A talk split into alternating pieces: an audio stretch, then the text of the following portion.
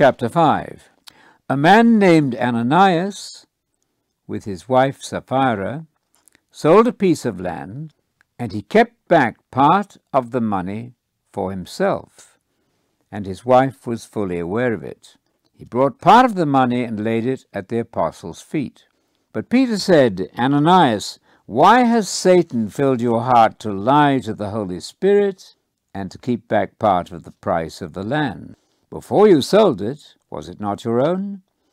And after it was sold, was the money not still under your control? Why have you conceived this plan in your heart? You have not lied to people, but to God. As he heard those words, Ananias collapsed and died. Great fear seized all who heard about it. The young men got up, covered him up, and carried him out to bury him. About three hours later, his wife came in, not knowing what had happened. Peter asked her, Did the two of you sell the land for such and such a price? She said, Yes, that was the price. Then Peter asked her, Why have you both agreed to test the Lord's Spirit? Look, the feet of those who have buried your husband are at the door, and they will carry you out too. She collapsed immediately at his feet and died. The young men came in and found her dead, and they carried her out and buried her next to her husband. Great fear seized the whole church, as well as every one who heard about it. Through the hands of the apostles, many signs and wonders were performed among the people. With one mind, they were meeting together in Solomon's porch. None of the rest dared to join them, yet the people thought highly of them. And more believers were being added to the Lord, multitudes of both men and women.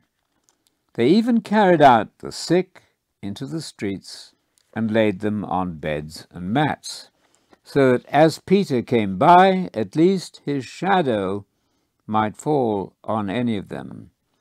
A crowd also came together from the towns around Jerusalem, bringing sick people and those tormented by unclean spirits, and every one of them was healed. But the high priest took a stand, and all those with him, the sect of the Sadducees, as they were filled with jealousy. They arrested the apostles and put them into the public jail. But during the night, an angel of the Lord opened the prison doors and brought them out and said, Go and stand and speak to the people in the temple the whole message of this life. When they heard this, they entered the temple about daybreak and were teaching. But the high priest and his associates called the whole council of the Israelites together and sent to the prison to have the apostles brought in. But the officers did not find them in the prison, and they returned and reported, We found the prison securely locked, and the guards standing at the doors. But when we opened them, we found no one inside.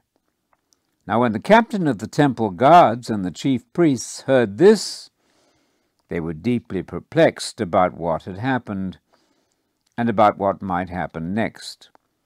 Then someone came and told them, The men whom you put in prison are standing in the temple, standing and teaching the people.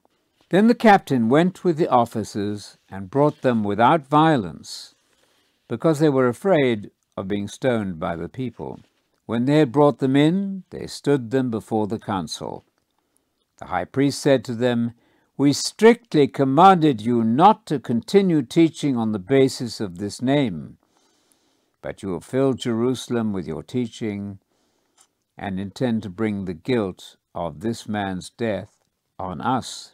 But Peter and the apostles answered, We must obey God rather than people. The God of our ancestors resurrected Jesus, whom you had killed, by hanging him on a cross. He is the one God exalted to his right hand to be a prince and savior, to give repentance to Israel and forgiveness of sins. We are his witnesses of these things, and so is the Holy Spirit, which God has given to those who obey him. Hearing this, they were cut to the heart and were determined to kill them.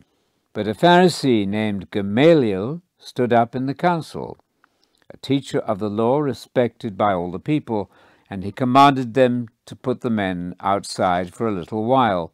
Gamaliel then said to them, Men of Israel, be careful about what you do with these men. Some time ago, Theudas rose up, making himself out to be somebody, and about four hundred men joined up with him.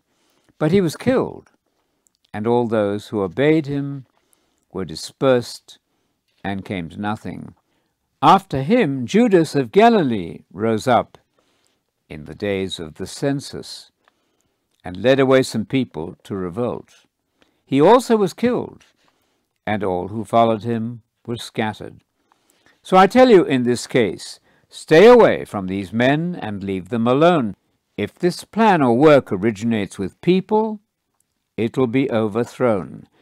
But if it is from God, you will not be able to overthrow it, and you might even be found fighting against God. They agreed with him. Summoning the apostles, they beat them and ordered them not to speak on the authority of Jesus and let them go. So they left the council, rejoicing that they had been counted worthy to suffer shame for his name. And every day in the temple and from house to house, they never stopped teaching and evangelizing Jesus, the Messiah.